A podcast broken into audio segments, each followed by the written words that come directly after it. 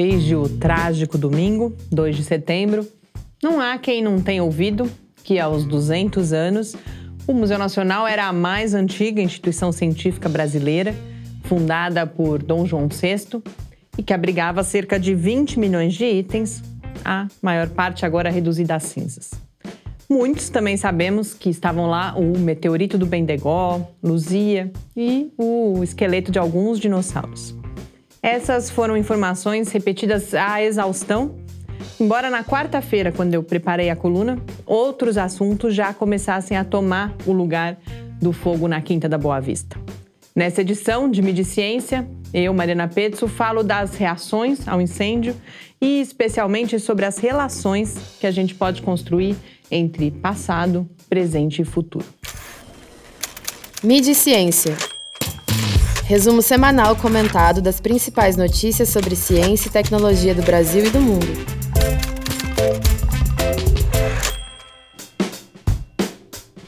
O olhar para o passado, para a história do prédio que abrigava o Museu Nacional, para a antiguidade do seu acervo e também para as memórias das pessoas que visitavam ou trabalhavam no museu, foi esse olhar que dominou o noticiário sobre o incêndio.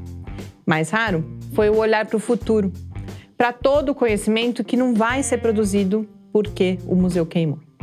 Em um dos primeiros textos publicados, Reinaldo José Lopes, na Folha de São Paulo, tratou dessa questão, falando dos holótipos, exemplares de plantas e animais que são usados na classificação de novas espécies. O jornalista voltou ao tema em uma matéria em que registrou a perda de material arqueológico da região de Santarém, no Pará, cujo estudo vinha evidenciando a existência de sociedades indígenas muito mais complexas do que se imaginava na Amazônia pré-colonização. No entanto, a coleção de etnologia indígena, incluindo os registros sonoros e escritos de povos e de línguas que já não existem mais, não recebeu a mesma atenção que o Bendegó, Luzia e os dinossauros.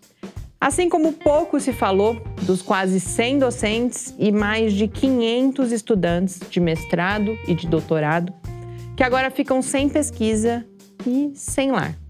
Essa dialética entre passado e futuro perpassa outros aspectos do discurso e das reflexões sobre o incêndio no museu. Quando o fogo arde, torna-se onipresente a alcunha de tragédia anunciada. E, ao mesmo tempo, o jogo de empurra entre as autoridades responsáveis. Todo mundo já sabia que a tragédia podia acontecer e cada um atribui a causa aquilo que melhor lhe convém, especialmente por causa do contexto eleitoral em que a gente vive. Metáforas não faltam, mas algo me parece consenso entre as inúmeras vozes que se pronunciaram sobre a tragédia. O incêndio no Museu Nacional é o símbolo perfeito para um país que não cuida da sua história e da sua memória. Resta, no entanto, entender por quê.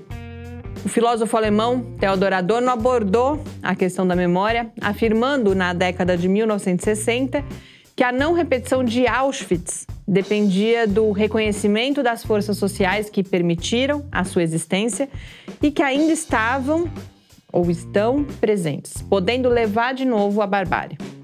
No seu O que significa elaborar o passado, Adorno diz que, no fundo, tudo dependerá do modo pelo qual o passado será referido no presente.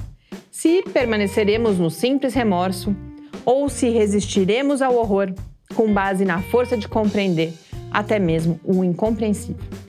Esquecer serve aos poderosos nos deixando como única opção a adaptação ao existente e a consequente possibilidade de repetição do passado que se pretendia esquecer.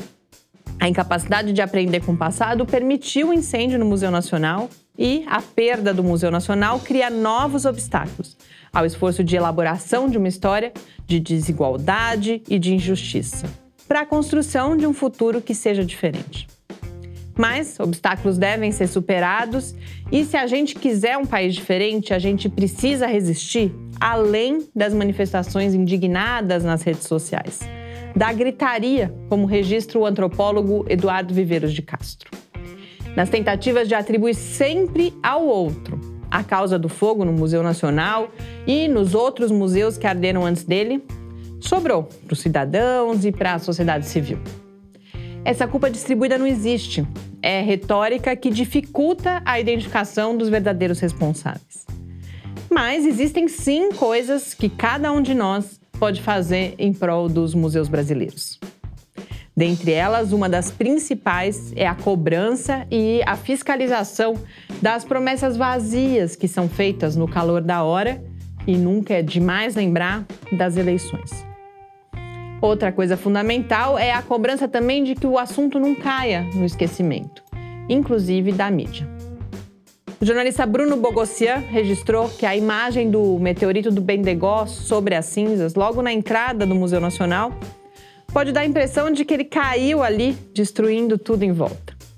Que além de marca desse passado que a gente não deve esquecer, o Bendegó seja símbolo de resistência, de resiliência, e que ele possa ser pedra fundamental não só da reconstrução do Passo de São Cristóvão, mas também de um projeto coletivo de país que emerja da visão crítica do passado. Boas leituras e até a próxima semana. Mídia Ciência, uma realização do Laboratório Aberto de Interatividade Lábio Fiscar.